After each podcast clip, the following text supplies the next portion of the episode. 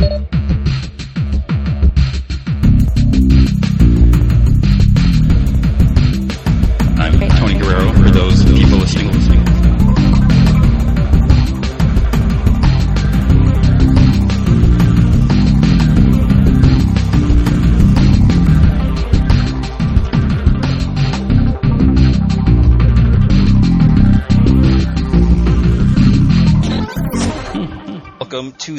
50th episode of the immensely supermassive comic book podcast of stuff. I'm Tony Guerrero, the editor in chief of ComicVine.com, and with me is returning. I can't remember the last time he's been on. It's, it's been a little while. We have Mr. Kyle Higgins, the writer of Nightwing and Batman Beyond 2.0. How's it going? Pretty good. Do you say 2.0 or 2.0? Um, well, I mean, I say 2.0, but I think, I mean, obviously it's the technical uh, phrase is 2.0 or technical term. I try to do that just being a math teacher because you know it's like oh is not a number, but Right. I usually say 2.0. Well, like I grew up, like my area code was 708, Mhm. but like whenever you give your phone number, it's like 708, you know, Yeah. and 301. Um, so yeah, So this it used to. It used to. Hold on, I should. I should say it drives my dad crazy because my dad, my dad was in the army, and he was in, um, like, um, I'm trying to think. During Vietnam, he was in the army, and, and I think he was, he dealt with like, uh, like radio trucks Mhm. for for something. I don't know if he if he drove a radio truck or if he was involved in communications. I should ask him, but I do know uh, being involved in radio communication, it made him has made him like ultra particular. So like growing up, like if you said like 708, like it, you know he would correct you every time, and so then I would say 708 more just to make him angry.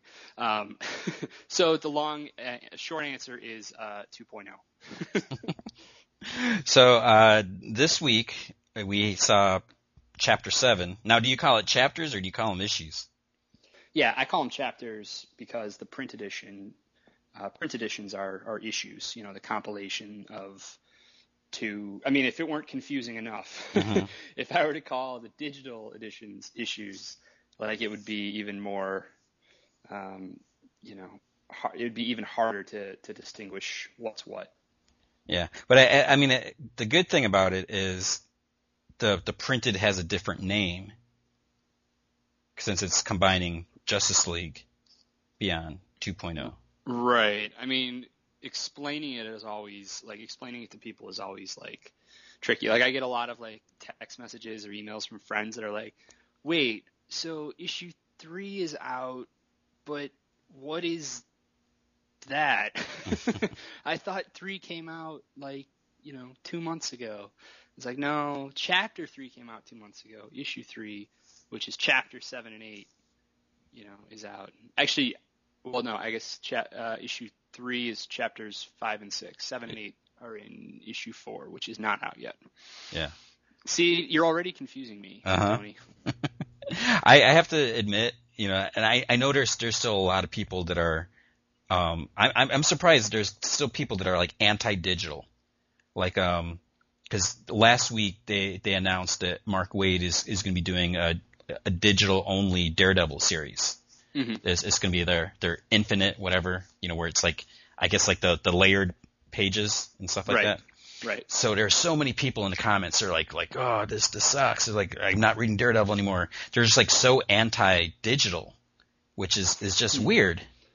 Because um, I, I I get if you don't have the proper um, viewing device, you know, because like I, I I bought an iPad 3 just to read digital comics, um, Right. like, like a year ago, and, and I I love it on there. I mean, it, they look great, but Yeah.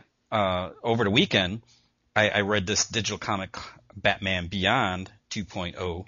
I, and I, I read it on my phone, and Mhm. it was fine because with, with the guided viewing, you know, it, it it's large enough, and, and you know, I, I have a, a 5S now, so it's you know a little bit bigger screen, Right. and you know, there's just a couple times I had to rotate the phone a little bit to you know make it a little bigger, but there, you know, that I don't, I didn't have a problem with that. And it, it was here's a Saturday night. It was probably like like eight o'clock, and you know I go to my phone, boom, download it, and you know I got the comic. Right. So you know you just have that convenience of getting it, you know, wherever you're at, whenever you want. So. Well, yeah, I mean, I, I like it too. Um, we don't get like uh, we don't get high res PDFs or like high res copies of our stuff. So having digital digital versions like through Comixology uh, is really nice because at least I have like you know like I have like a high res version for my computer like I can I can save or um, you know share with my parents. Yeah. Because they yeah my, my mom knows the book exists digitally but she doesn't know how to get to it. so. And, and it looks good. I mean, Comixology, DC, whoever. I mean. Oh, they look great. Yeah. yeah.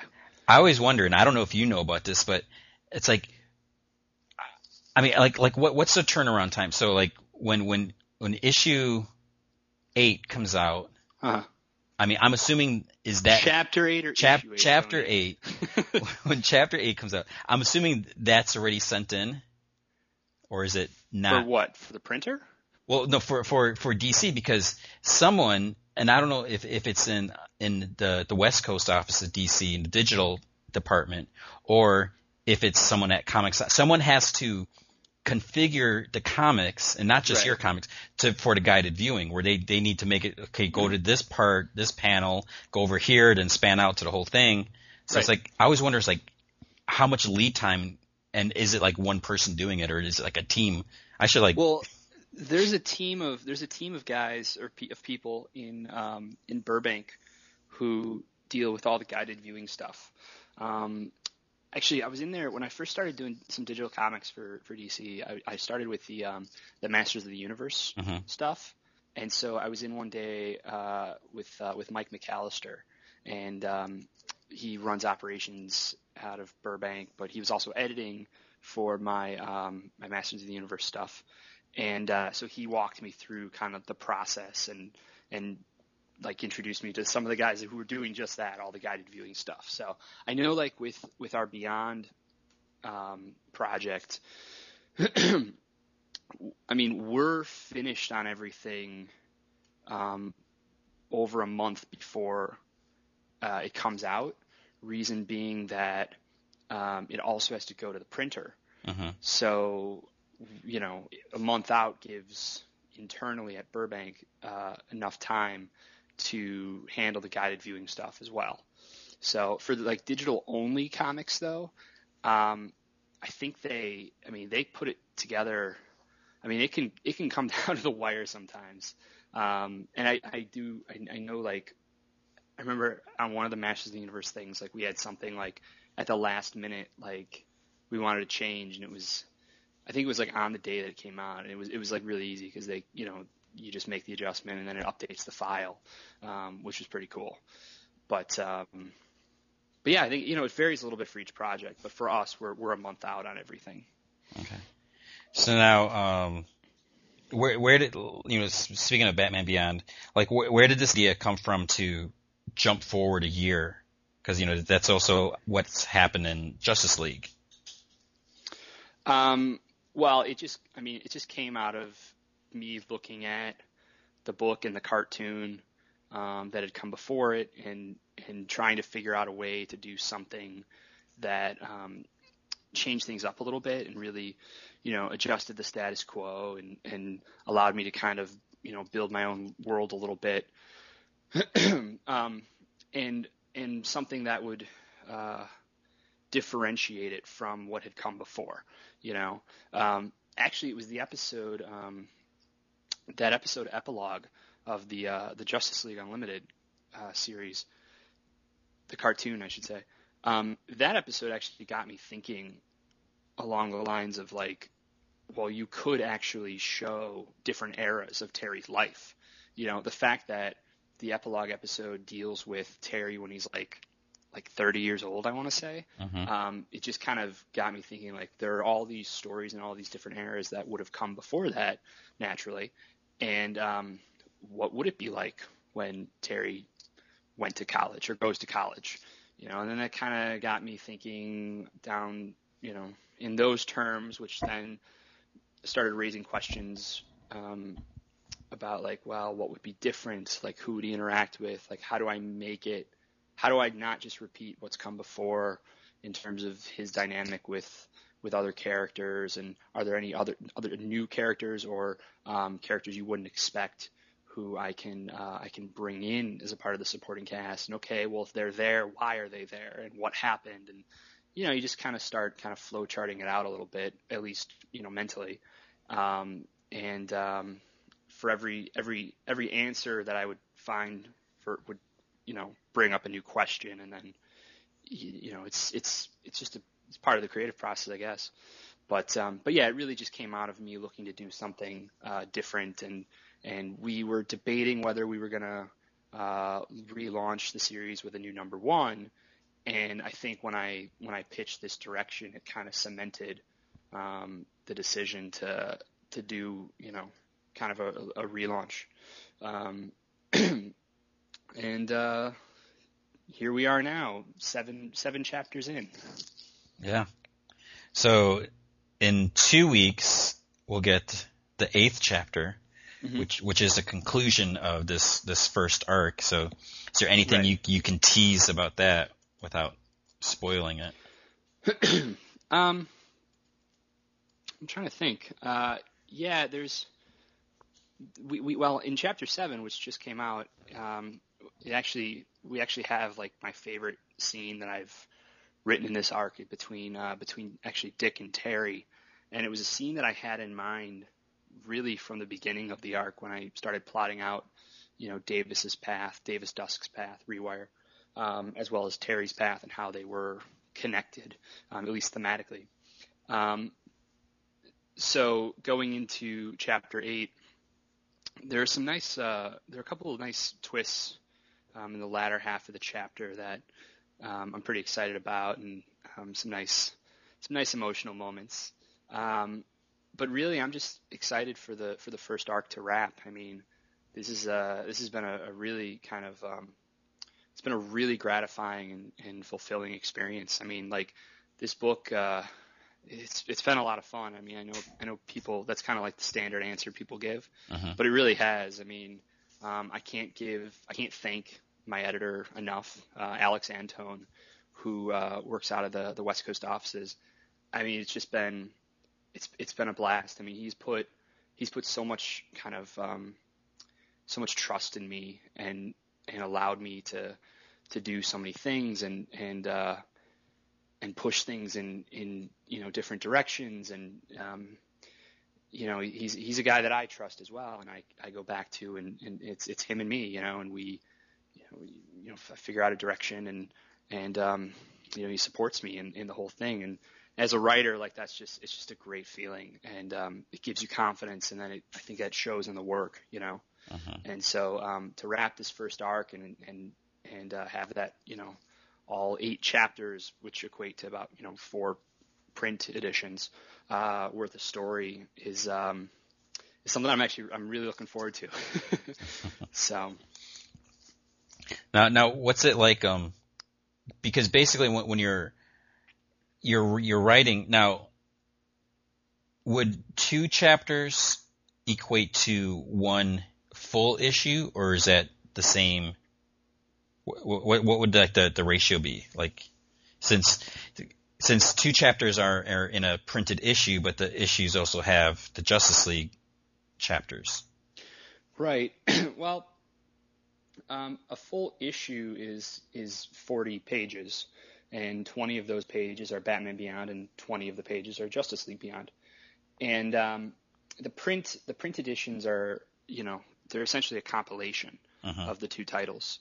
Um, so I think of a full issue as uh, two chapters. Okay. Um, but you know what? Actually, that's actually a lie. Um, as I'm, I'm kind of like going over it right now as I say that. You know, I actually I approach it in in digital chapters first in terms of my mindset. Uh-huh. So, um, you know, I'm cognizant of how they'll work when they're put together uh, for a print edition, but really I want every chapter to kind of stand on its own, um, and and have a great you know hook at the end, yeah. uh, which is really hard to do. because um, there's not a lot of page space. Um, you know, I think that's why you tend to see in this first arc, um, as we've been kind of figuring out how much we can fit and how much we can pack into each chapter. Um, you know, in the print edition, the pages, you know, start to feel pretty dense. Um, I've joked that they kind of, you know, they start looking, reminding me of like a George Perez comic from 1984. just a lot of panels, you know. Yeah. Um, I think I've pushed Thony about as far as I can in terms of how many how many panels per page are you know actually physically possible to fit and have it still make sense. Uh-huh. Um, but uh, but yeah, I mean, I, yeah, my mindset is mostly can, does it work as a digital comic first, um, and, uh, and and and and at the same time, like I'm also thinking, in addition to the print uh, comic, monthly comic, well, what will it look like in trade? You know, because you know, knock on wood, these will be collected. Um, and I don't know how many issues per trade it'll be, um, but uh, but you know that's something down the line that you know we'll hopefully uh, hopefully be dealing with. Yeah, because I I'd imagine that where basically one issue is two chapters, you have to approach Batman Beyond differently than you would approach Nightwing because you have to put in like two hooks instead of one hook. Yeah, but that's kind of what I was saying is like when I when I think of it as a digital comic first, um, each chapter is ten pages, and so you're kind of you're cliffhangering in the middle of a print edition, um, which is what you're saying. Uh-huh. But my mindset, kind of like how I structure the story out, is based on based on chapters. It's it's based on ten page chunks rather than 20 page chunks, uh-huh. if that makes sense. Yeah. Um, but yeah, I mean, it is, it's, it's a very different way of thinking from, from how we do Nightwing and, um, you know, creatively it's, it's a bit different. It, it's a lot different, uh, than how we do Nightwing as well. Um, um, that, you know, that's one of the, one of the big perks of, of doing, oh, sorry. apparently there's a fire somewhere. It wasn't you. You, you have an alibi. yeah. yeah. Um, yeah, it's just kind of one of the, one of the perks of doing um, the Beyond universe, where it's it's me, it's Chris, and it's Alex, is that's essentially it. You know, I mean, there's no big shared universe that um, you know you have to coordinate with, and there aren't there aren't a lot of people with a lot of different kind of directions that you're you know um, that you're interacting with on a day-to-day basis as you try to figure out the story and and um, you know it's a bit of a of a smaller kind of team um, and uh, so it's just uh, it, it's just a different kind of like I said it's a different creative process um, from some of the Nightwing stuff. Now, um, with, since there's like basically a lot that has happened in this year, you know, we, we've seen some, some big changes. When, like, how soon do you plan on, on, on filling in some of, some of those gaps? I mean, is it something that we're going to see touched on right, right away, or is something you're just going to, you know, little by little, like over time? Um, yeah, it's not going to be touched on right away. Um, there is a plan, and I have the story. Um, I actually have it. I have it pretty well outlined already um, as far as what all the answers are as to the missing time and, and whatnot. Um, but yeah, we have we have our next arc, um, which I don't want to. I don't think I can give anything away about. But uh, we have our next arc, and then uh, which I'm into right now. Um, we're outlining our arc after that, which is going to be that one's that one's pretty big as well. Um, and then the arc after that is where I'm tentatively planning to do a lot of the what happened in the missing year. Um, and it's big. I mean, it's it's really big. So, hmm. um, you know, I I don't want to I don't want to drag it out. I don't want to drag this out for too long. Uh-huh. But um, I I feel confident that our answers are are um, compelling enough that uh, it'll be worth the wait. Um, and and plus the other the other thing too is that the dynamic that we're exploring right now between Terry and Dick is so interesting to me that I want to I want to spend some time, um, you know, really developing it and really exploring it. Um, he's just such a it's just such a different kind of uh, situation and dynamic than uh, than uh, Bruce and Terry was or is. Um, so you know, I'm having a lot of fun with it. So I don't I don't have uh, I don't feel the uh, the pressing need to to blow that up.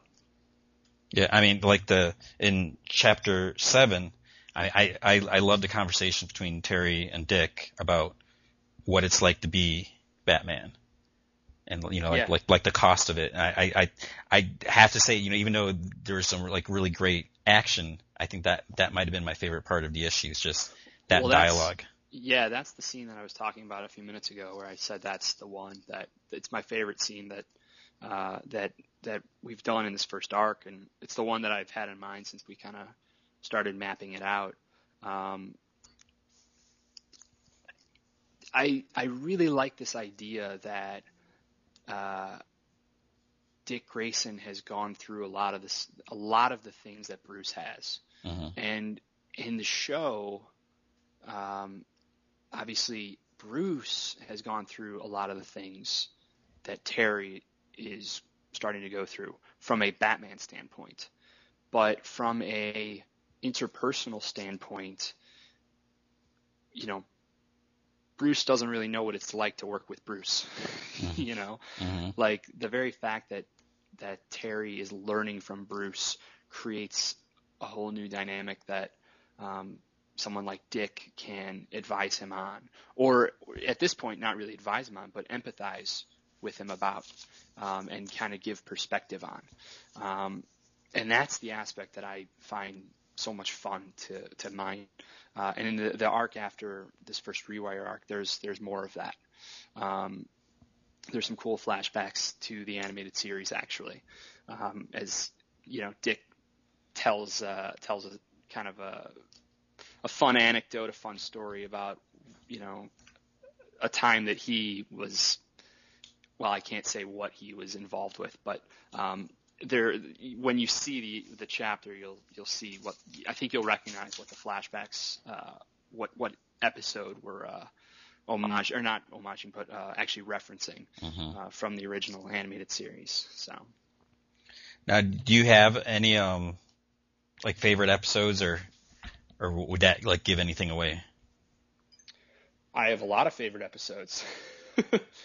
um, you know, actually, let me look. Uh, I made a list on my phone at one point. let me see if, it, there's, if it's still on here.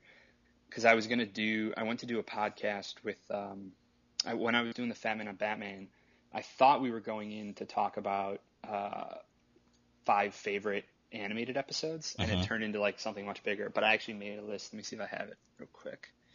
Uh,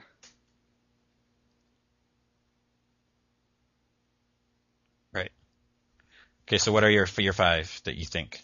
Is it is it recording again? Yeah, didn't we're- we're recording, yeah. The woman It's- didn't say this call is being recorded. It's it's secret recording now.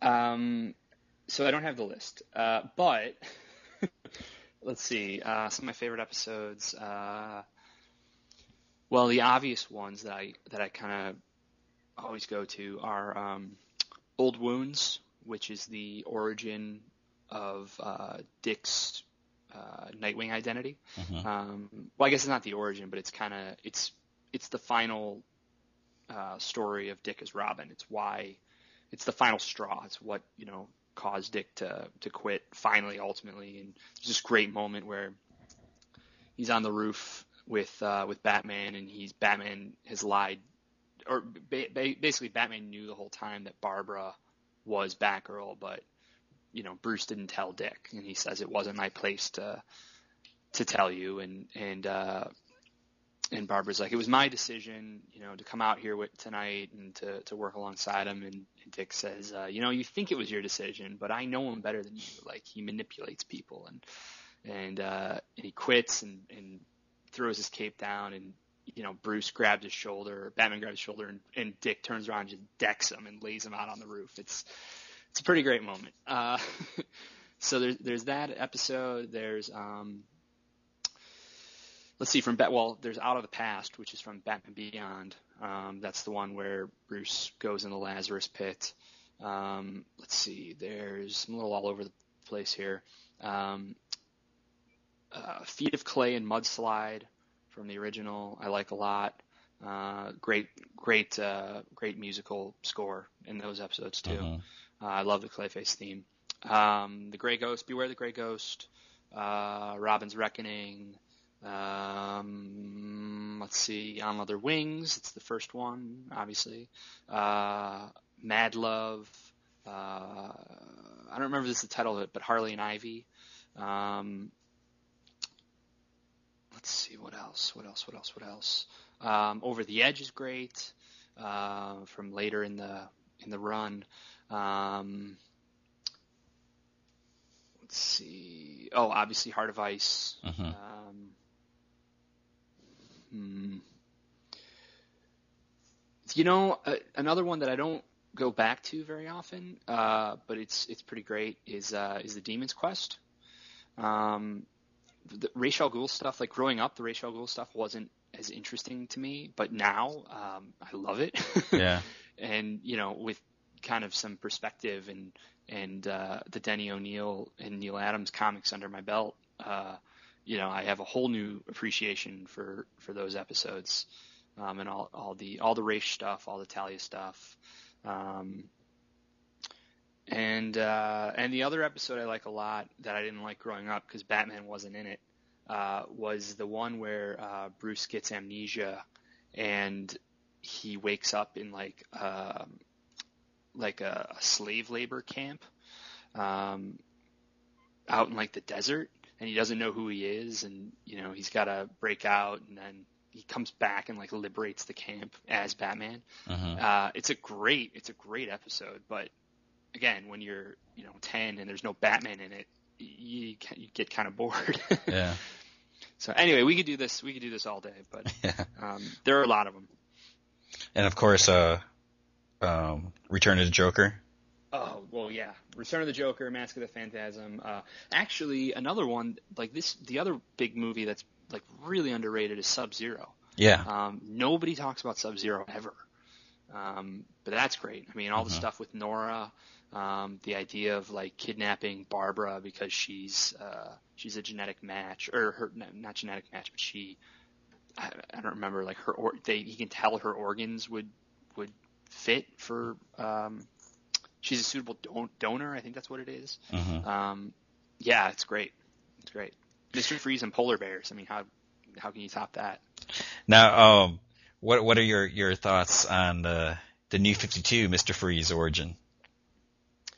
Uh, let's see. If I remember it right, it was that Nora never loved him. Is that was that part of it? That she was like a she, the, he didn't even know her. That she was like um like like a donor or like some other some other That's right. and then um he became fixated on her and created this this scenario that they were together and a lot I'm not a lot but there was people that, that didn't like that but I thought I personally thought that it was it was an interesting twist Mhm. and um and because it's the thing if if you look at Mr. Freeze my my problem with Mr. Freeze besides the fact that he never had a definitive origin in the comics Mhm. it's like you ask anyone what's what's the best Mr. Freeze story. They're like hard of you know it's it's animated series, which is is kind of a bad thing that there was never anything that really stood out in the comics. But then all these times he's locked up in Arkham. It's like why is he locked up in Arkham? You know, just because he wants to save his wife? You know, that's that's not really a reason be insane.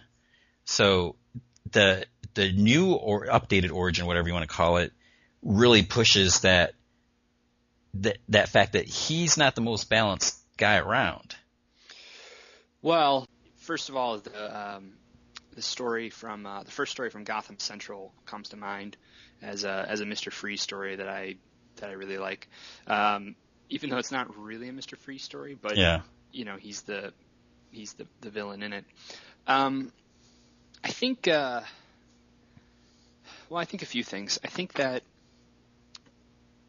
I understand what the point was in the annual. Um, like I remember having conversations with Scott about the fact that um, Mr. Freeze and uh, and actually a lot of a lot of characters from like you know the animated versions, um, their origins are so great, but at the same time like their stories are kind of over by the end of their appearance uh, in the in the animated um, in the episode they're in. You know, like you could point to uh, Mr. Freeze, you could point to I feel like Two Face. Um, you know, just by the very fact that like what turned them into a villain or, or the reason they were a villain gets settled by the end. Uh-huh. Um, and and you kind of have that problem with Nora being the um, with being like the, the sole kind of purpose for Freeze to to do what he does. Because um, once you take Nora away, what does he do? You know, what is he after? So I understand, like, I understand the, the thinking behind it. Um, I don't know. I mean, I liked I liked it when it came out. Um, I guess I could see why people would have problems with it, but um, yeah, I don't know. Um, it's kind of an interesting question because what I mean, yeah, like what do you? I've actually been thinking a lot about that, a very similar kind of topic a lot lately, like with villains and you know what happens when you when you build a villain off of a specific want or need. Um, can that want or need change? And I, I think it obviously can, as it, you know, we've shown with villains over and over again, and some of the most well-known kind of villains in comics and in the DC universe. But um, I think at the end of the day, there's a, and, and, we don't, I don't know that we really explore this too much, um, but especially in the New 52, but there's a natural, in my opinion, narcissism that comes with uh, putting on a costume to be a villain. Um, and that narcissism can either be, I mean, it doesn't have to have a, a you know, twisted psychological aspect behind it. It's often better if it does. Um, but uh, I think that, like, a, yeah, there's like an inherent like wanting attention um, and power that comes with, uh, you know, villains doing what they do. So with Freeze in the annual, if I remember right, um, I definitely felt like there was more an, an, element of that in this interpretation of Freeze um, because it's not as tied to Nora. Uh-huh. Um, so I think for longevity's sake, you can do more with Freeze in the ongoing comic series with something like that. Um, but you know, having said that, I mean, I guess on the flip side, if you if it, I'm, I'm just thinking now, like there there are a lot of different opportunity or possibilities with Nora as well that you could if it were all tied to Nora.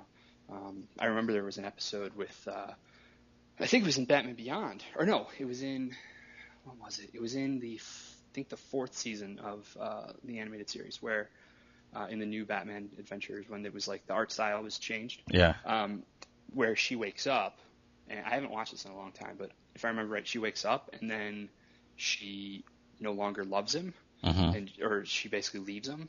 Um, and so then obviously everything he's doing is kind of going forward like, well, you know, my whole existence is meaningless now, and um, so that's a whole other kind of pathos that you can, you know, you can mine.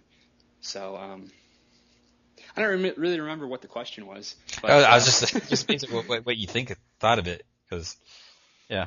Um, uh, yeah, I liked it at the time. I mean, I'd have to reread it. It's been it's been quite a while since it came out, and I, I just know, think when, when, you're in this when you're in this stuff like all day every day, it mm-hmm. makes having perspective uh, a, a, tricky thing.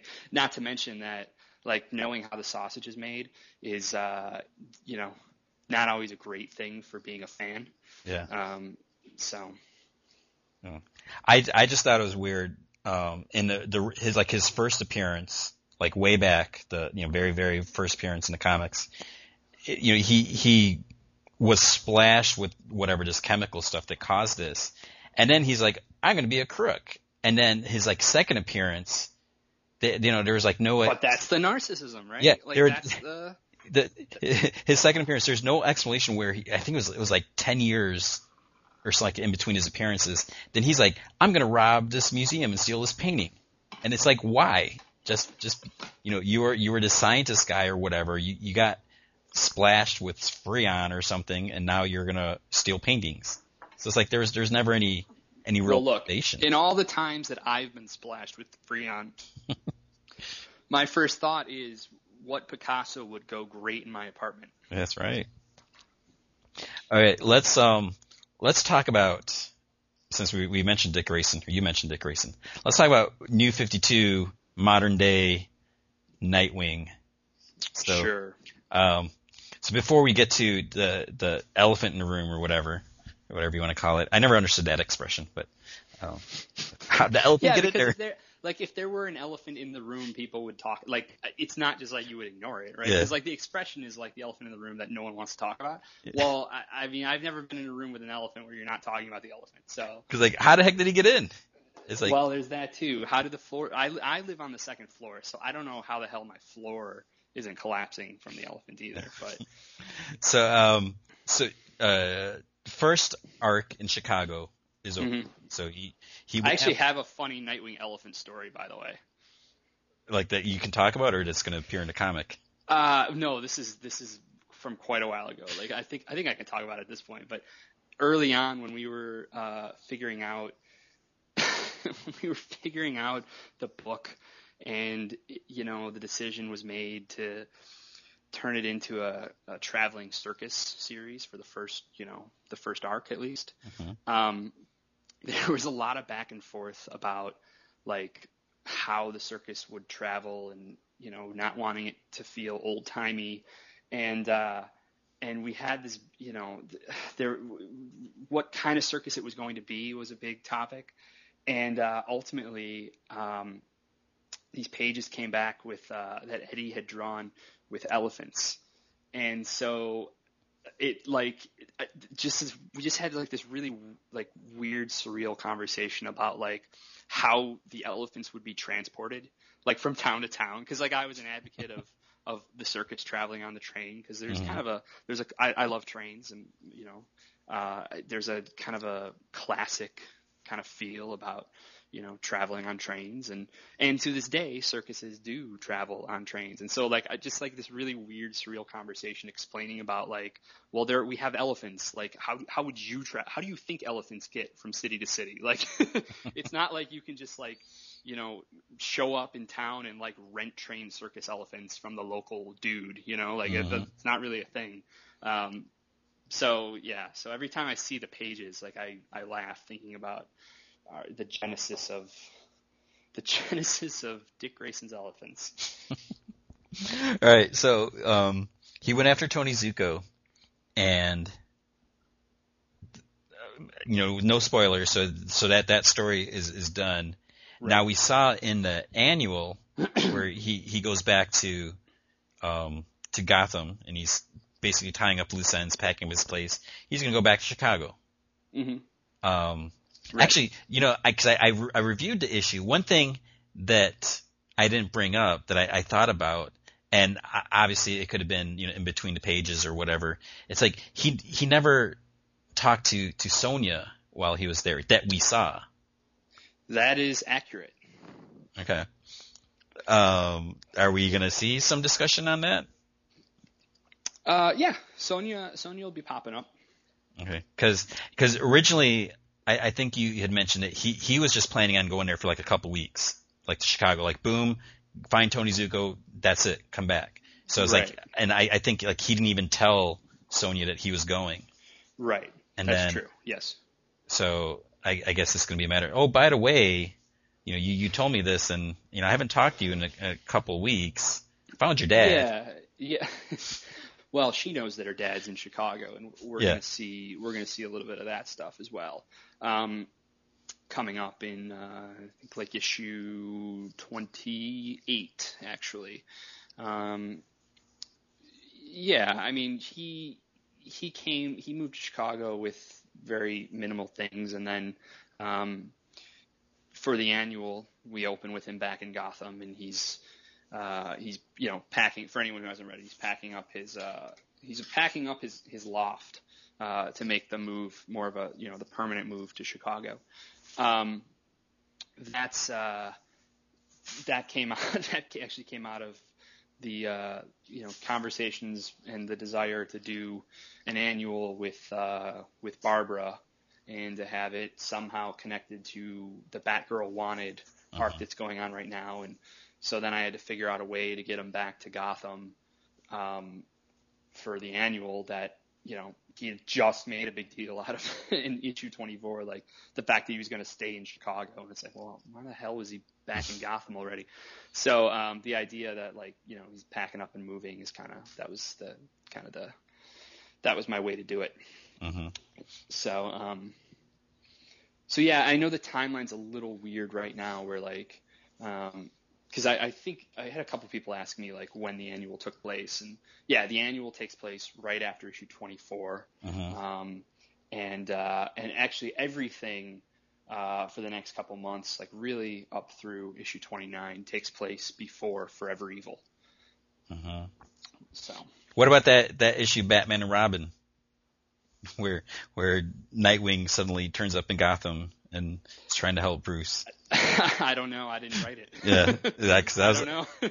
that was that was a question I had because I when I reviewed that and I know some people jumped on my back about about that because the whole point is is you know Dick didn't have any money and you know he's right. you know living on shoestrings or whatever and then suddenly he's back in in uh Gotham to you know, to help Bruce. And someone's like, well, maybe Alfred sent him some money, but it's like, I don't know sure. if he would, he Let's go take. With, you know what? Let's go with that. That's he, good. He, I, I guess he would, but you know, Dick's kind of got a, you know, some pride and and all that. Or actually, I, now after reading Forever Evil, and I know you can't comment on this, he just he just swung from Chicago to Gotham because that's what he did in Forever Evil while he was carrying Mr. Zsasz.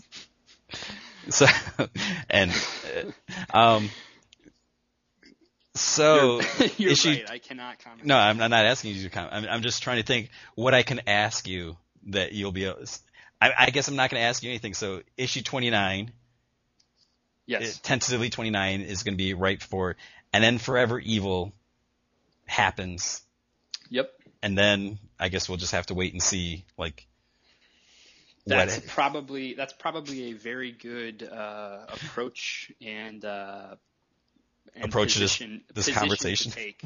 well, yeah, I mean, I can't. I, yeah, I'm not, I'm not I asking. can't talk about it. I can't say anything about it. Um, so, but yeah, I, I mean, can. you can. You you are more than welcome to. But oh. um, but I'm not going to respond. yeah. Um, I, I, I've, I've stated I, publicly whatever. It's not, you know, I, I sat outside my house and just yelled like, "What's going on?" Um, but I, I've mentioned it. You know, I, I'm, I'm, I'm curious with Forever Evil. And again, this isn't. I'm not asking you anything since you're not writing Forever Evil. Mm-hmm. But you know, I'm, I'm intrigued with the whole notion of it and idea of it, and even um, like we just saw Forever Evil Argus, the first issue, because like when that was first announced, I was like it's like, do we do we need this miniseries? But then you know, thinking about it, it's like, well, you know, the heroes are gone, the bad guys are here, so yeah, you know, someone like Argus is going to step up. Mm-hmm. But as as intrigued as I am, I have to say, and again, I'm not saying this to you, the whole idea of what happens, to, and it, I guess people probably know by now, what what happens to Dick Grayson in the first issue. I think that's crazy, and that, that that's what I'm going to say. I won't ask you your opinion. I won't ask you to comment, but I don't know what's going on there. So we'll definitely have to wait and see. Now, you've also teased some creator-owned stuff. Yes. On, on Twitter, like you, you announced mm-hmm. the the name of one, I believe. Or, well, yeah, the um, the yeah the, the I posted an image uh, a while back that, and I, I've said this actually in other places too that um, I'm doing a creator-owned with um, with Rod Reis, um, and uh, and also Alec Siegel, who's um, one of my best friends, and we co-write together uh, from time to time. And we actually, my first first comics I ever wrote, I Alec and I co-wrote uh, at Marvel. Um, so the book is called Cowl, C O W L, and it's uh, is a continuation. Uh, well, actually, it's it's more a, a kind of reinvention slash uh, adaptation of the short film that I did in college, which was called The League. Um, it's a big 1960s superhero noir. Um, so Rod has this just amazing uh, style that um, for for this project in particular is it's just so fitting. It's kind of like this really cool cross between you know Bill Sienkiewicz and Phil Noto. So um, it's it's a lot of fun, and we're you know we're cruising through it uh, right now actually, and should be uh, more announcements coming up about it pretty soon. Um, as well as well on the comic front, and then maybe something else related to to Kyle in the league, mm. um, possibly in a in a different uh, different medium. Hmm. Um, Breakfast so, cereals. Exactly. that, would be cool. I mean, I don't think it's any. Uh, well, at least I don't, haven't kept it secret that I, you know, come from a from a directing background, and I really want to get back behind the camera again. So, um, you know. What about in front of the camera? That's not me. I I mean like panel. I have no problem doing like on camera interviews or panels, or this or that, you know, that sort of thing. But uh, no, I'm not. I have no delusions of of grandeur for acting. not uh, not not something that's in my uh, repertoire. So, but yeah, but then I also have uh, I have I have another project, another creator-owned comic that um, is uh, is coming up that you know, we're hoping we're hoping to start talking about it um, in the uh, the plan is to start talking about it in very early uh, 2014.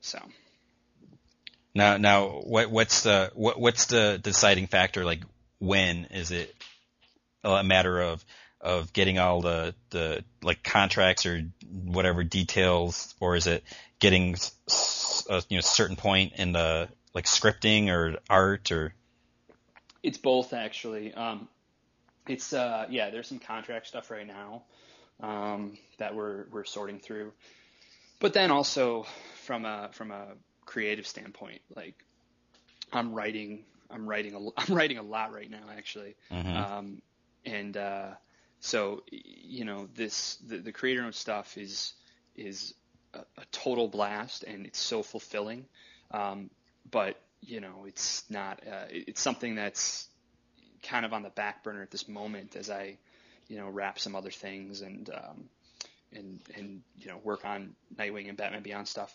Um, so we I want to get us you know a bit further along um, before we really announce anything. The other project, the the one that's not Cowl, um, has has taken me kind of quite a bit of time to figure out actually. Um, it's uh, like a, it's a really big world building uh, type of project, um, and it's very different from anything I've done before. Um, so it's it's really that I mean that aspect's really exciting. Uh, it's also very uh, it's very scary. So um, you know I wanted to make sure that I gotten it right uh, from the from the early stages um, before really kind of going forth and telling the world about it, and which I guess we're kind of doing, talking about it right now, even in vague terms. Um, but um, but yeah, hopefully, like I said, early.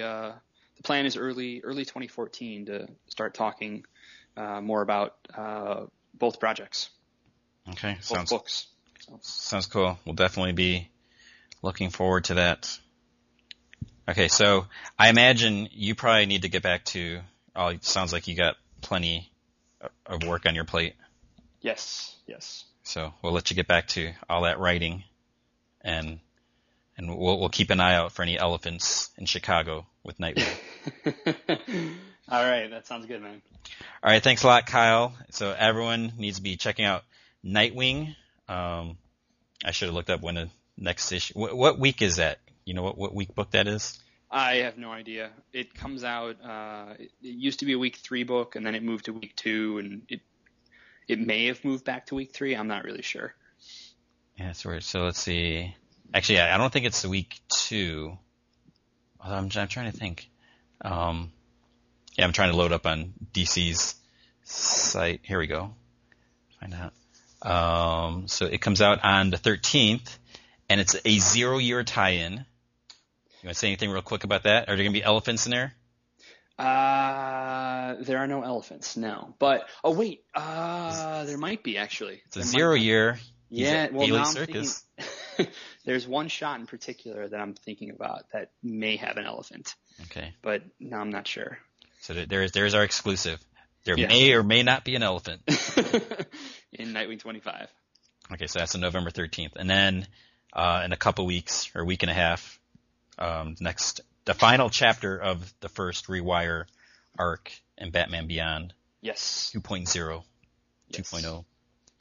Yeah, and uh, I can't uh, can't recommend Batman Beyond enough. Yeah. It's um, it's it's a it's a really cool gig, and uh, you know I'm I'm really proud of what we're doing in it. Actually, like I'm yeah Yeah, and I I wholeheartedly approve of it. You know, as, as a big fan of the show, and I think I've told you, like my daughter, I think my daughter likes Batman Beyond more than she likes the animated series. Well, she, your daughter has great taste. Yeah, and- and she really she really likes that that opening, which is you know it's a little dark. Oh, the Darwyn Cooke opening. Yeah, she she, she just really likes it, and so I was like, okay, that, that's cool. All right, thanks a lot, Kyle. We'll talk soon. Uh, All right, sounds good, man. Until next time. All right. Talk. Okay. Bye. All right. We are now talking to Matt Elfring. Hey, hey Tony. Um, I think this is being recorded. This call is now being recorded. Yeah. Uh, so we're we're trying something different to kind of make up for last week. I think it was last week. And and hopefully this audio will will sound all right. I do have to say these headphones I'm using uh, to talk to you, I Uh-huh. can't hear myself through the headphones, but I can hear Uh-huh. you through the headphones. So it's like I'm I'm talking. You know when you have headphones on and you're talking to someone. I don't know if I'm talking Yeah. like really loud because I have headphones on. No, you're you're you're fine on the on the modulation. Well, I might need that since last week I could barely be heard. So, how you doing, Matt? I'm I'm doing I'm on lunch break from work right now. Yeah, so this is this is kind of like a last minute test. We're gonna see how, Yeah. how this works. Um, but I got some questions. We some stuff we can talk about. I got some you- answers. okay. Uh, first, I I'm curious. How do you feel about comic delays? Um, it depends. Uh, this is something I think we've uh, talked about before on the podcast, but um, depending on the book, it's uh, it can be a good thing. Like Saga had a pretty big delay. Like I think it was like two three months, but I mean all in all, it worked out for the better because you don't want to get things rushed. Uh, I then think- again, there's things. Oh, sorry. I just want yeah, I want to, I want to cut you off there because I do think with Saga they I think they kind of build that as like a hiatus. Mm-hmm. So it, it's not like all of a sudden it's like where's the book? So I, I think Yeah, we knew it was coming. yeah they they said you know we're gonna take off a couple couple a month and I I know um I think uh like Kelly Sue said she's doing that on um on Pretty Deadly but you know Yeah. her, her and Emma Rios are gonna, you know, do an arc, go off, do some other stuff, come back. And I don't know if, if I think Ed Brubaker might be doing the same thing for Velvet. So that's like it is a delay, but at least you know up front. Yeah. Okay. And it's not like, you know, Ultimate Wolverine and Hulk, which had like a, what, a three year delay in between issues. I still haven't read the end of that. It's bad. Uh, yeah, I I, liked it though. It was, it was Francis Leinil Yu's art, so I was just kind of like, yay. But other than that, I was like, boo. yeah, I, I even have the the motion comic thing. I was like, well, maybe. Well, the oh, the re- yeah. the reason I didn't read it because when it came out is is you know I I, I bought all the issues, but since it was such a delay, I had no idea where my issues were because you know I have no organization system. So it's like No, you don't. yeah. So I was like, well, maybe if if I find these issues that you know I I could read them and then read the last was it three issues or two issues or whatever it was. Um, Last two, I think. yeah, but that never happened. And then I got the the DVD for the motion comic, and I was gonna watch that. I was like, oh, here's a way now I can finally f- find out, you know, what happened. And but I never even got a chance to watch that. So, um, the, the reason I bring this up is because Man of or not Man of I, I got Man of Steel sitting in front of me. Um, the movie. Yeah, I know you do. I saw the picture. I'm a little jealous. Uh, well, I, I mean, we'll, we'll see. I mean, I, I've made it clear how I feel about it. And, you know, I didn't hate the movie. I just didn't like. Here we go again. Here we go yeah, again. Yeah, I'm, I'm not gonna. I mean, I'm not gonna bring it up. So obviously, I will, you know, do some coverage on the Blu-ray. I'm not gonna. There's no no reason at all for me to focus on the movie unless more if it's about how the, the transfer to video to sound, you know, stuff like that. But you know, I I didn't hate the movie, but there's I had had obvious issues with some things. So I'm I'm curious curious I'm curious curious about the the special features because there's nearly four hours of special features. Really? That's what it says on the back. But sometimes four hours means like, like what did PA Paul do the whole time? And like we took cameras and followed him around for an hour, and then another hour is like, what was the craft service table like? Like sometimes that that extra four hours kind of sucks. And and you know, I sometimes it seems like they include the commentary, which you know some Yeah. people love the commentary, but like let's say you have a two hour movie, are they counting Yeah. two hours worth of commentary as two hours of special features? Are are I you don't big? think they do that. Yeah, that would be just crazy. Um, are, are you a fan of the commentary? It depends on the director and writer or whoever's on the commentary. Like, um, it's not a comic book, but like my favorite commentary is probably the Mr. Show. Uh, that Mr. Show, which was on HBO, was a sketch comedy show. Bob Odenkirk and David Cross were the stars of it, and they did the commentary over their own episodes, which sometimes was better than the actual episode. So it depends how much fun like the writers and directors or whoever's on the commentary are having while they're doing it. Yeah. Um, yeah, I, I don't, I don't often watch commentary. One is because I don't have the time and, and two, Yeah. because of that, you know, it, it depends. I, I know I, I listened to some commentary for, um, I think it was like the first season of South Park. Cause, Uh-huh. cause I, I remember something happened, maybe, I don't know if it was a whole season or not, but something happened and didn't have time to include the commentary on there. So Uh-huh. if you sent in like a proof of purchase from the DVD, they would send you the commentary on, on CDs. And then Okay. you pop in the movie, you pop in the CD, in the CD player and you sync them up and you listen to the commentary over it. So you gotta like riff tracks it. Yeah, so it was, it was kind of weird. Um, I do remember watching the commentary on, on Serenity and, and I, and the part that really comes to mind was this one scene where they talked about the lighting and, you know, I never really Uh-huh. thought about how they, they captured the lighting because it was, it was like a dark scene, but, you know, to, you know, a lot of times when, when they light up like just half of the person's face, Yeah. it's, it's like how the heck did they do that? And you know, obviously there's there's ways to do it, but you know, if if Yeah. you you try taking a picture of that, you know, with your iPhone or whatever, it's like you can't capture that that same lighting. no. No. you know, So uh, it was just uh, it was like the the most technical you know part of the commentary probably that wasn't really going into the story or the actors or anything like that. But I was Yeah. just like fat. I was like, wow, I never really thought about that, and just you know, yeah. So so that was it.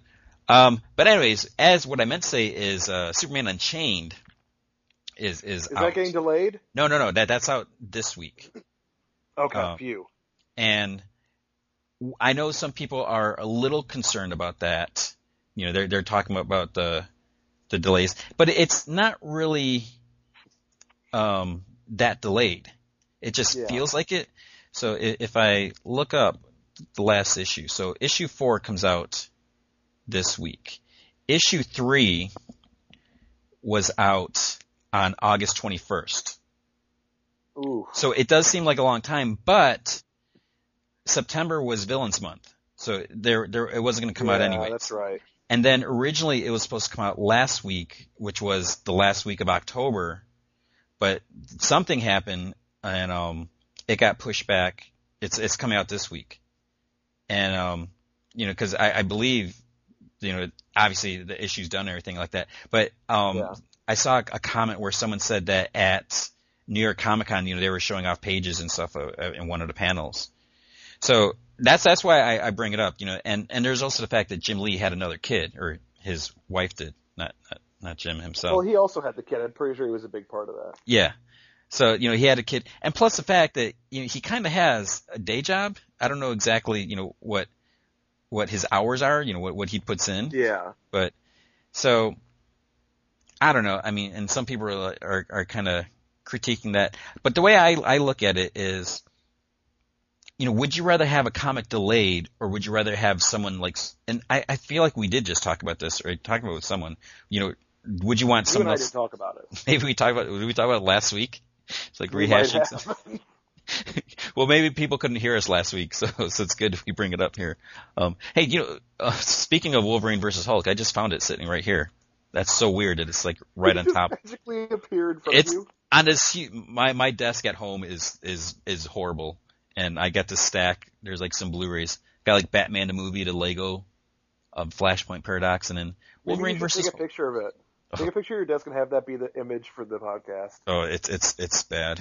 Um, and then now, especially now, I'm I'm recording this on my PC laptop, and I got my Mac laptop in the screen, and um, I need to make space on my desk because I, I want to put the statue up on my desk, but I I have no room for it.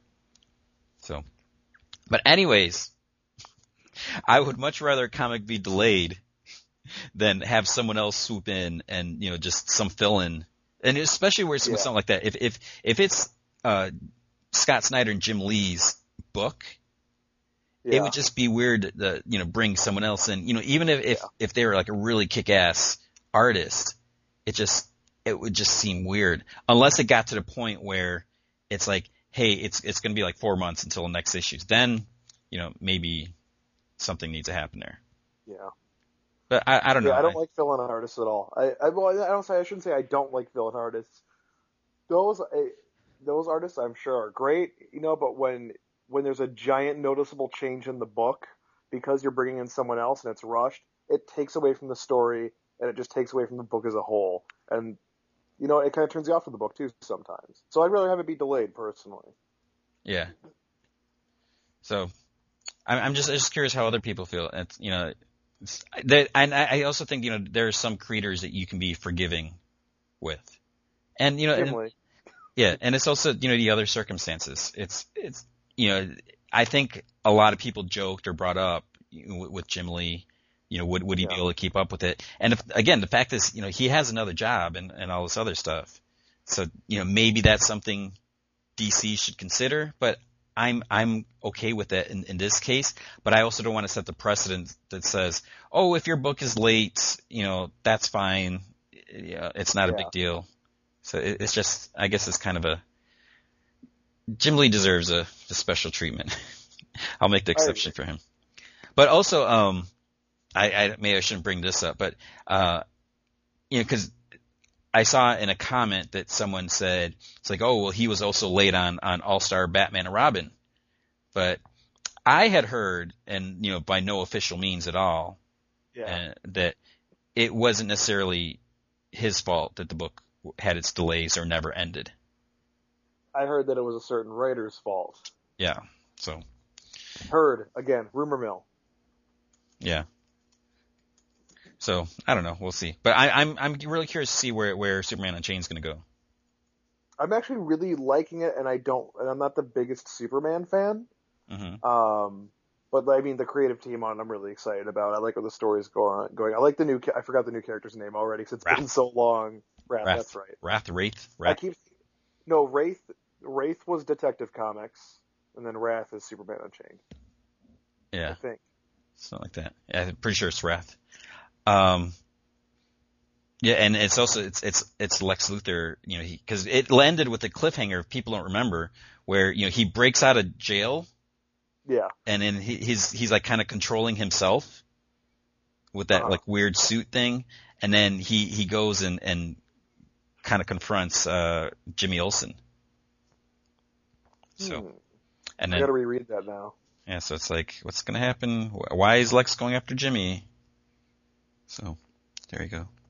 Speaking of of Man of Steel, um, Oh, here we go. no, no, no, no. Uh, I don't know if if you ha- had a chance to read The Fox from uh, Red Circle Comics, which is Archie Comics. Um, so it was a uh, Mark Waid scripted it, and and Dean Haspiel um, wrote it and did the art. No, I didn't So- read that. So, so the, the Fox is he's he's kind of like a, you know, like the, the Red Circle characters, like the Shield and um, I, I, I'm drawing a blank now. Like like the the Hangman, all all these characters. They they they keep, they they're like these like Silver Age characters, and they were re- revived. There's like the Spider, there all these other weird characters. They were revived by um, DC for a little bit in the 80s under Impact Comics. But Okay. then, but okay. then that went away, and then um, Archie recently brought him back. There's a, I think it was a New Crusaders. It was like a six issue miniseries that that my daughter actually really liked. Even though I mean it was it was borderline. I mean it wa- wasn't clearly for kids, but it kind of had a more kid friendly um, angle. But, but you know there there's there's a Yeah. couple kind of heavy parts. So anyways, so that the fox is this another revival character re- return. Um, there is this moment in there, and it's it's not really spoiler where the fox he's like fighting this creature person and like snaps their neck, and he's like Okay. he's like I learned this in a er, in a superhero movie. And he's like, man, they don't make those for kids anymore, do they? So I mean, it was, it was hilarious. You stood up and applauded. You had your little moment with the book. I was like, like that's. I mean, because you know, I I don't know who who came up with that, but you know, Mark Waid scripted it, and you know, Mark Mark. Waid voiced his opinions on the movie too. So anyway, in um, best stuff in comics this week, I referenced that as as the best Man of Steel reference, hmm and I I didn't make a big deal about that, you know, anything like that. But uh, Archie or um, Red Circle Comics, they referenced, they tweeted it that it was mentioned in that video. So I'm like, ugh. Anyways, I didn't write it, so I guess I shouldn't feel bad about outing that. What happened? I just thought it was funny that that they they brought attention to that. Another another jab for Tony at Man of Steel. Yeah, it wasn't me. I, I just it was a comic I read. So there we go. Um, let's see. But speaking of real questions, let's look what, at. what does the fox say? Haha, I did it. I gave a, a, a dumb video reference.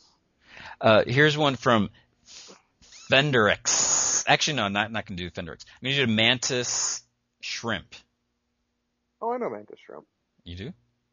Yeah. Not personally, but from the website. Okay. So he says, "Hey, G-Man and guest." I don't think we did this one. Um, he says, "I well, do we do this one? I have a question about organizing comics. We didn't do that last week, right? No, we didn't do it last week.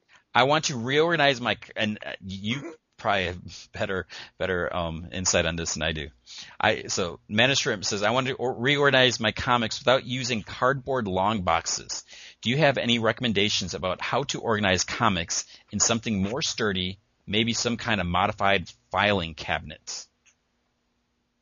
Um, I have a whole shelf system on my. I see. I still have them in short boxes though, but I have them um, all in uh, on like a, a shelving system in my closet. Then the short boxes are in there, so I don't because the one thing you do not want to do when it comes to like putting your comics away is stack these boxes on top of each other Why is because that? the weight on the because the weight on the bottom can crush the boxes. I know they're supposed to be sturdy, but if you have these things for years and years and years, sometimes the weight will take its toll and you could smash your books. Huh. Um, I have them stacked. I, I think like three high. I, if I had to do it, it would be a stack of about five high right now because my rooms are kind of small at the house. Yeah, I, I might uh, have I might have a couple that are four high, but I think I think I have them three high. There is something called drawer boxes. Again, this is cardboard. You can get them in kind of this plastic polymer type thingy, um, but it looks like a short box except you can pull them out. They usually cost about twice as much as like a short box would. So if your short box of your LCS is costing about five dollars, let's say, a short box, a short drawer box will cost ten. They look really, really nice, and I think the plastics go for twelve. Um, but you got to realize if you're not going to want to use short boxes or long boxes, you're going to have to invest more money into, you know, your organization. So be prepared to shell out big bucks, or do what I do and just buy a house that already has shelves in it that that are perfect size for short boxes.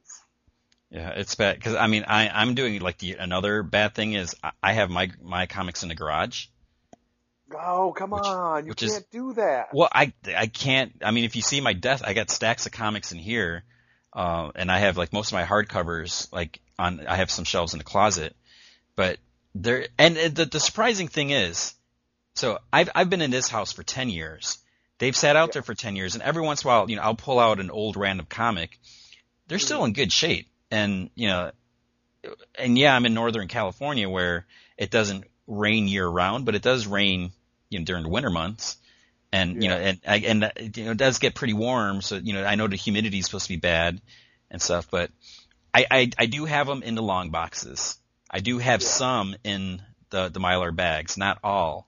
Cause, you know, they're, they're, it got to a point where I just stopped bagging them. You know, I didn't have time to do that. And Yeah. I also have a bunch of comics like just in an old like armoire where they're they're just they're just stacked in there. And and you know I they, I like alternate them like because you know you you can't just stack them regularly because No. then it, it starts to, to curve and then it'll like tip over and you have a big mess. So I do like sometimes alternate them and th- that's kind of how I have them at the office. You know because I, I do have a bunch of long boxes from before we moved to, to CBS, but since since March of 2012, or I guess April 2012, they've just been stacked on my desk, and I finally Uh-huh. moved a bunch into this empty office, like right next to our work area, Uh-huh. and and so so it, it's a horrible um, system, but there is some sort of organization. The way I have it is is they're basically organized by week. So Uh-huh. if if like if if I wanted to read, let's say Batman. Okay, so Batman 25 is coming out this month. Let's say it's like, oh, I want to go back and look at Batman 24. Then I know I need to go back theoretically four four stacks, four weeks, because I I alternate Uh-huh. each week. Now it just depends if if there's a fifth week in a month. You know, so I may have to go Yeah. back five stacks, but then you know I can still find them. And then the problem is once I pull that comic out, do I put it back in that that same spot? Tony, this is very convoluted. You should just put them in boxes in alphabetical order. I don't have I, I one I need to get boxes, and two I need I need someone to organize all these. It's just it's it's crazy. Do So- it. Do it. See, once a month on a Saturday, I spend a good morning putting books away, organizing. Well, right now I haven't been organizing. I just have everything bagged and board. I do bags and boards, then usually put everything away. So I take one Saturday at the end of the month or beginning to, depending on when I can get to it, to just put everything away and, or, and spend time organizing and sometimes selling books too. So Yeah, I mean it, it it's it's hard. It's it's just hard to to have so many comics, and that's that's the the good thing about digital comics, but. yeah, I don't know if I could ever go full on digital. I mean, it would be convenient in some ways because, uh, especially on, on Wednesday now that the digital comics are released, at least out Yeah. here, it's usually like, um, like around like 5 a.m. like, or 5.30. Like sometimes before I leave my house in the morning, I'll, I'll download a couple comics and I'll read like on the ferry. yeah, Uh, versus, and then cause the comic store does out here, the one I go to doesn't open until 11 a.m. yeah. And, and you know, so at that point, you know, 11 a.m. West Coast time, you know, I'm I'm trying to, you know, get the reviews out, you know, before it's it's too late in the day and all that. So Yeah. there is an advantage of digital, but but at the same time, it's it's also nice having the physical copy. And then, and then there's So a they whole can sit on your desk. so they can sit on my desk Yep. and and and then have to try to find them. So um, but yeah, so so I guess that kind of answers the question. So there's there's a right way and then there's my way on how to how to my way and then Tony's way. yeah. But I, I think you know just like having a file cabinet or something like that would work. But the main thing is making sure that they because you can't just use a regular filing cabinet because it's not the right size and you you need some way to keep them flat and sturdy instead of like curling up. So unless you always, just always bag and board your books. yeah Just bag and be extra, you know, cautious with them. Keep them in the best shape you can. It doesn't matter if you're planning on selling them or giving away. Like you may want to go back and read them in 30 years if you still have them, and you'll be happy that they're in great shape down the road.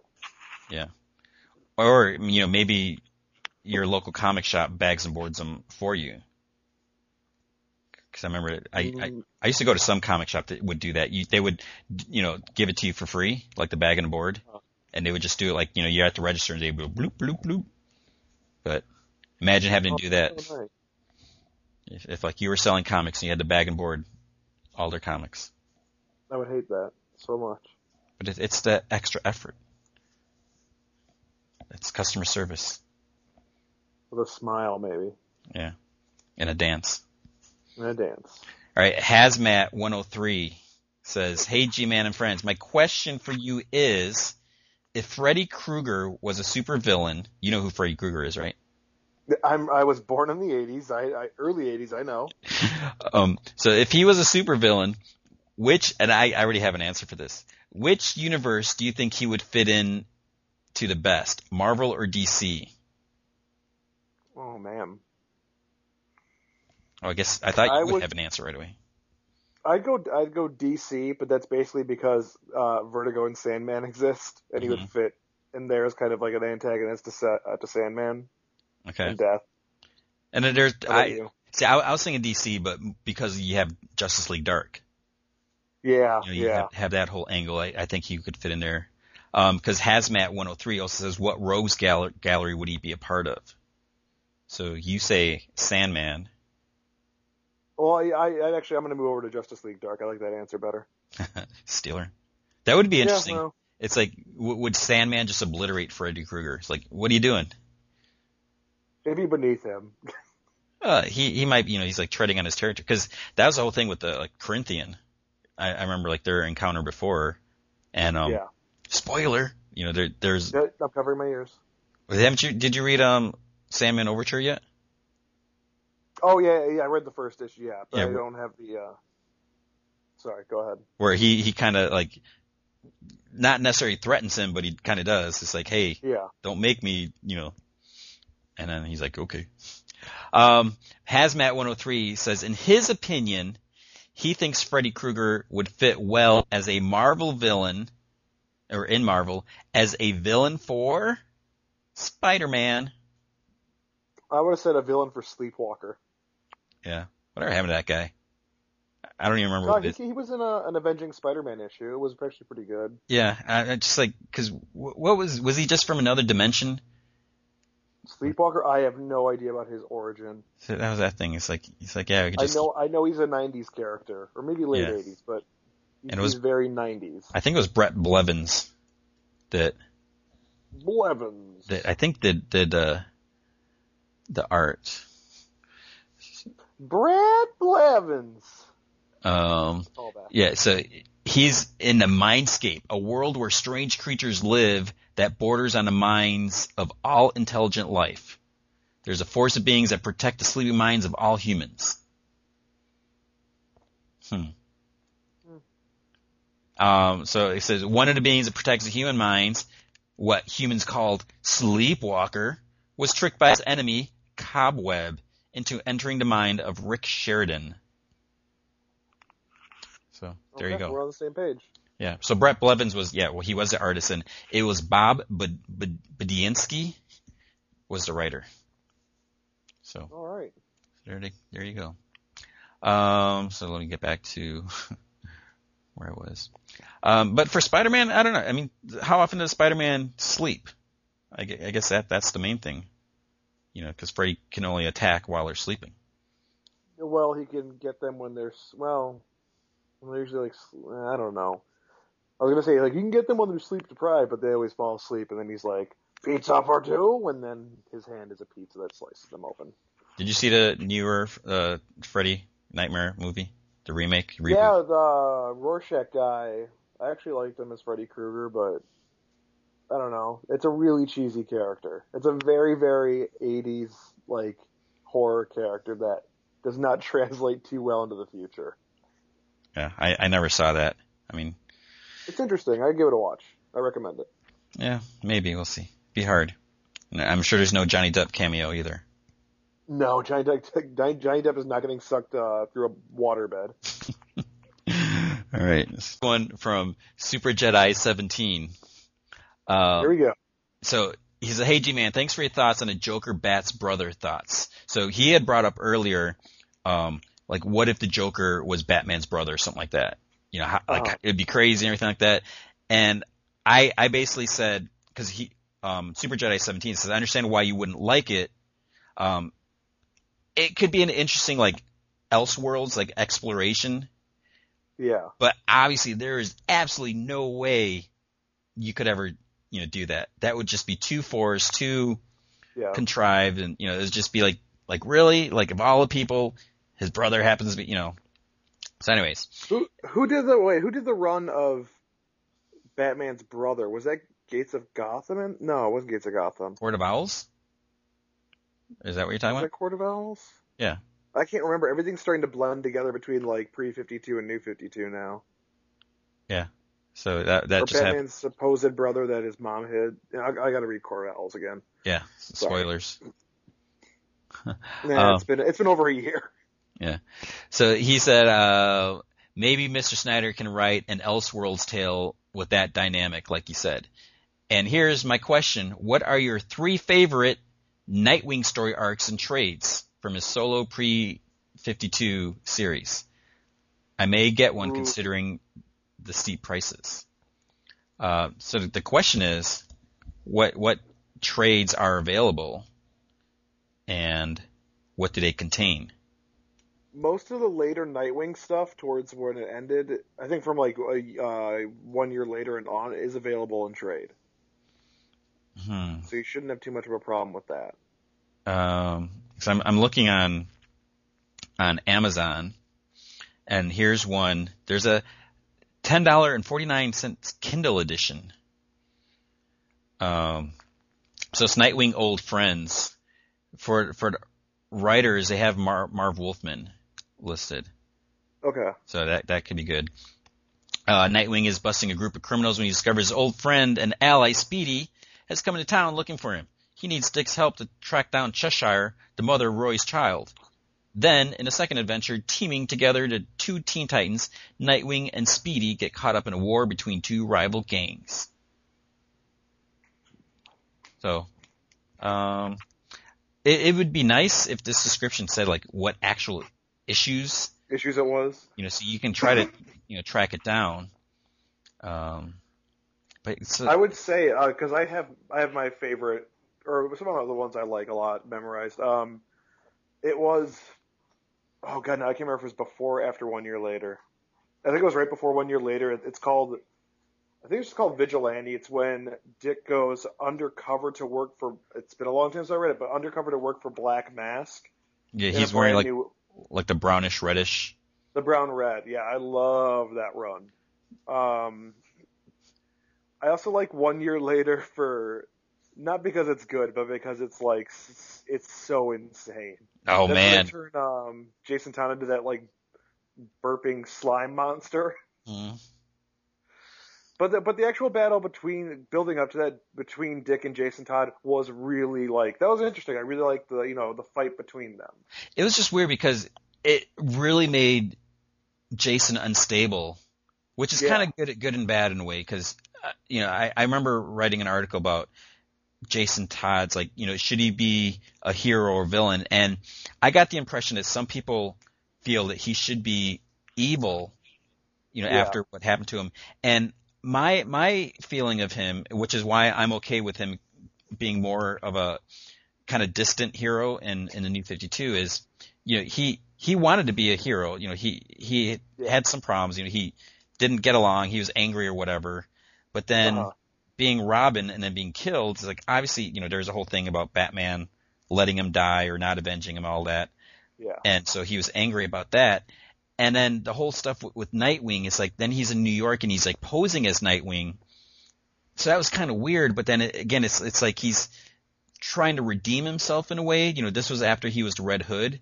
So it's it's Yeah. like he's he's trying to um do you know he's trying to be a, be good again. So he, of course he's going to take on Dick's identity because that's what he did Yeah. before.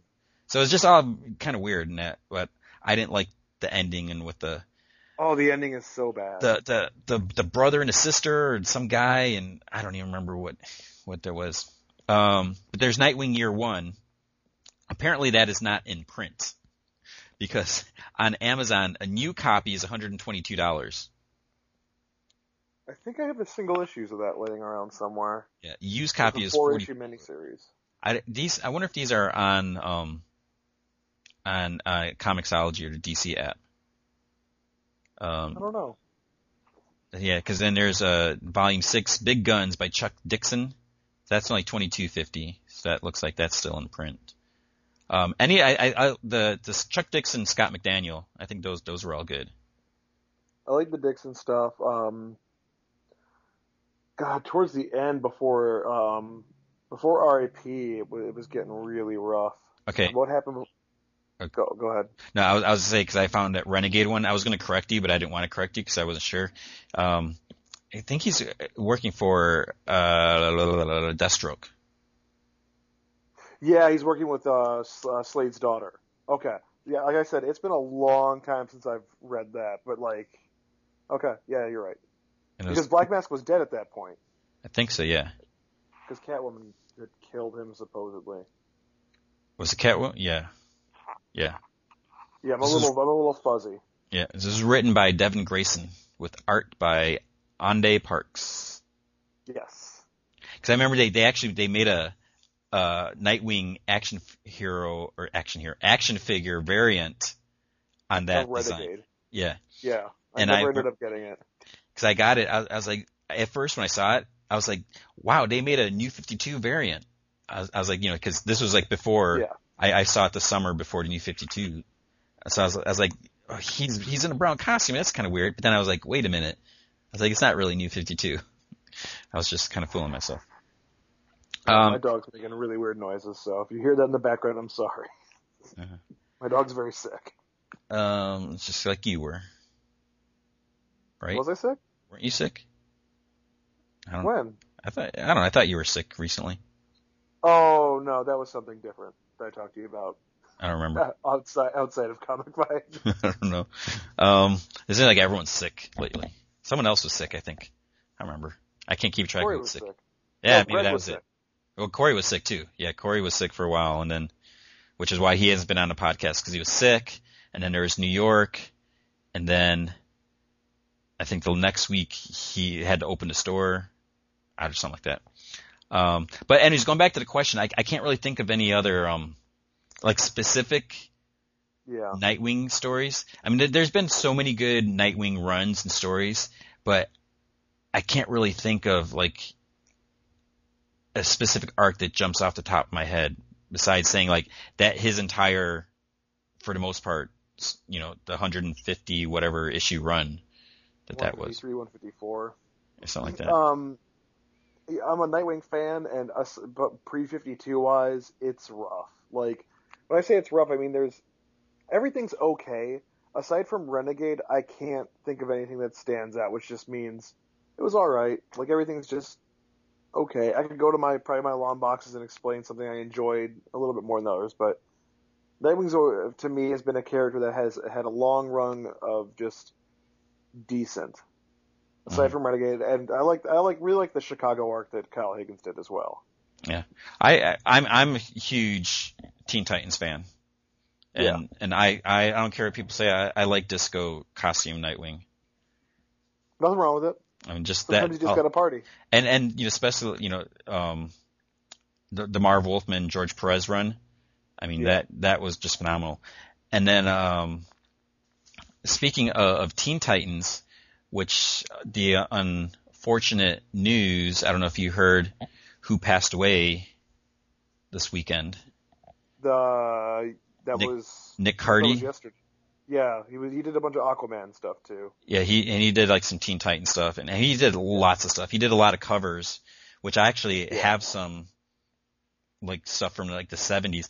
I, 'cause I, I think I mentioned it before. Um, when we were packing up the Whiskey Media office to um to get stuff to ship over to CBS, Mhm. in this weird, creepy back storage place that like I had never been to at that office.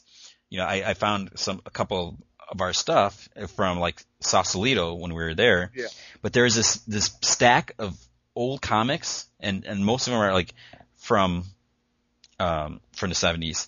I don't know where these comics came from, but it, it's weird because this stack of comics is so incredibly light. It's like the the pages have air compressed in between each single sheet. It's it's it's just this, this weirdest feeling. But some of those those comics uh, have covers that are are done by Nick Cardy. The thing is, and the unfortunate thing is, a lot of these like older comics, they don't they don't really credit him. So when when you look Yeah. at like the inside issue, you're because I'm looking at it, it's like, was this really him? Yeah. Um, yeah. So it's it's it's it's it's weird. The second question, so we kind of took a long time on, on that one from Super Jedi 17 It says, does it seem strange that Dark Horse hasn't made that many of the big Star Wars events in novels? Yuuzhan Vong, um, Darth Caedus, etc. I prefer comics to books. The visual helps move the story along instead of reading four sentences uh, to paint a picture in your head and what's happening. You could actually see it happen in a few panels. Not to mention that some comic art is beautiful, cool, awesome. Has Dark Horse ever stated why they seem more in line to make original comics instead of drawing from their vast pool of novel history? I won't lie. I'm mostly asking because I'm a big fan of the original crew. Um, please show up in episode seven. And most of their adventures are novels. Let's just say I lack imagination. Novels require a bit of it. Thoughts? Thanks again. So I've been um, I, I'm like been keeping up with the the, the novels, the, the extended stuff, and it's it's Yeah. crazy the stuff that. So yeah, like the the Yuuzhan Vong, they did do um a mini series. I think it was called Invasion, but it Okay. wasn't it wasn't from any of the actual novels. I think Luke like hardly appeared.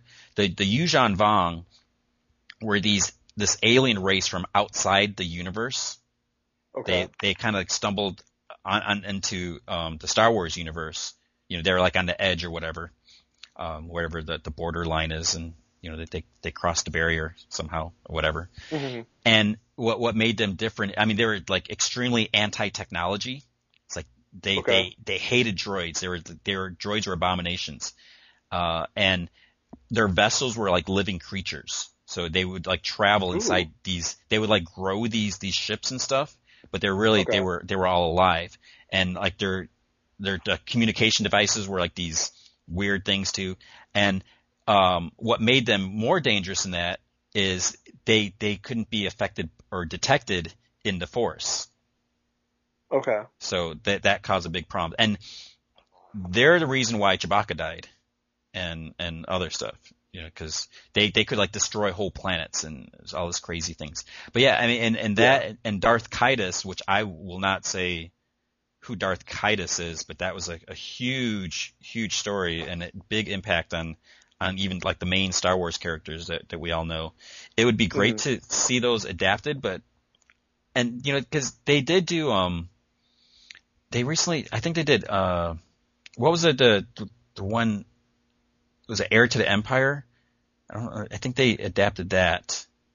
I don't know what what the reason is why they they don't adapt these because there, there's so many great stories, but maybe They probably because you got to pay out these other writers. yeah, because you have to pay the author in some way, and then you know you're going to get Yeah. someone else to adapt it, so you're paying an extra.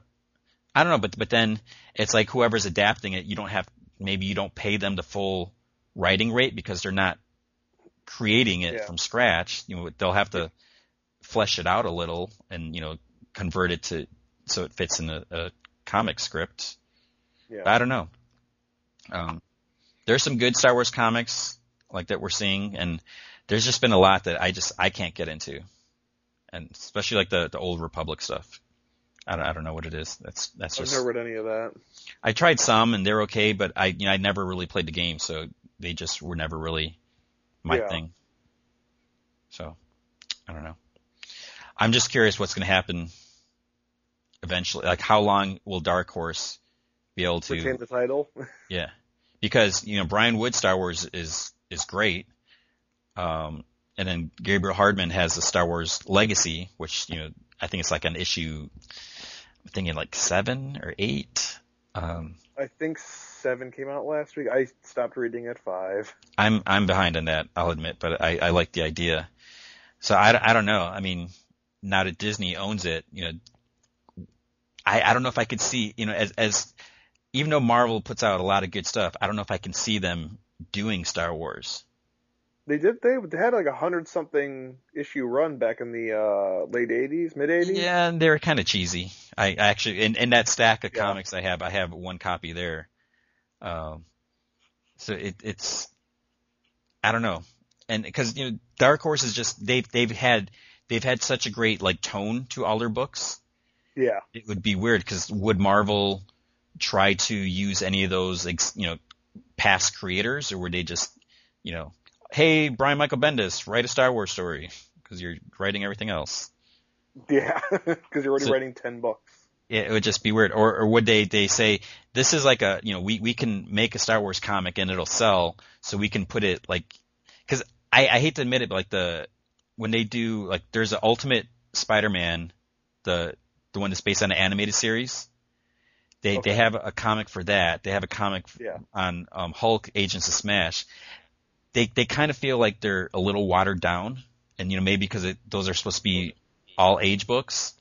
Yeah. But I, I would I would hate to see um them say, hey, we can just put out you know whatever Star Wars comic and people will buy it. Yeah. Where Dark Horse knows they need to, you know, put put some some some juice into it. At the same time, I think Dark Horse on occasion puts out a book, a Star Wars book, just because it's a Star Wars book for people to buy it. There's been a few of those series that I've been really disappointed with. Yeah. I don't know. But that's not that does not happen as much as I just made it out to be. Hmm.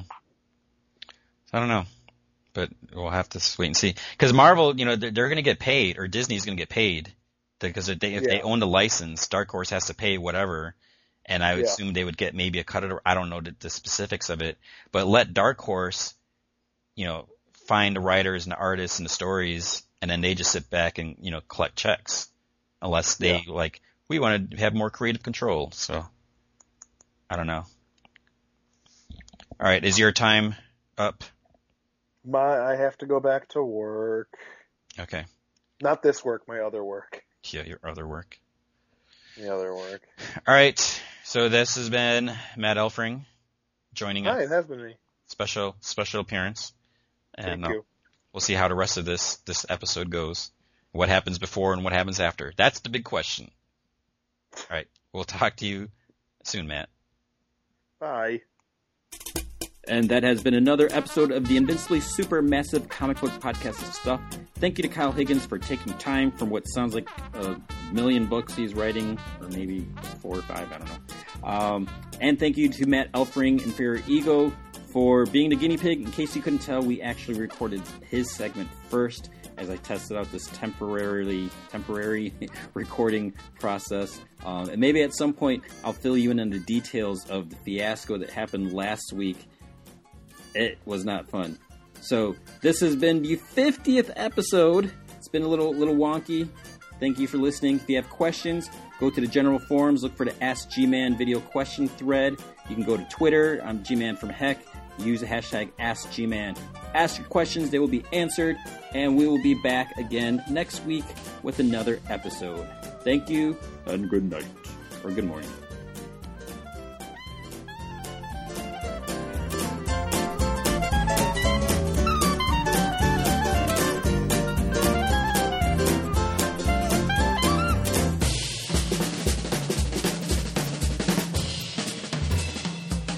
So, so my question, my question is, who could it be? We don't know. And I would like to ask you which comic book thus affected you most emotionally. Yeah, yeah.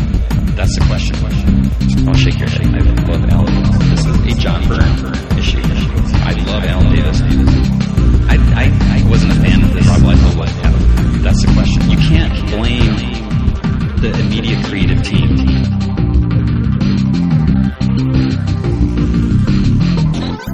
Hmm. I gave this a two.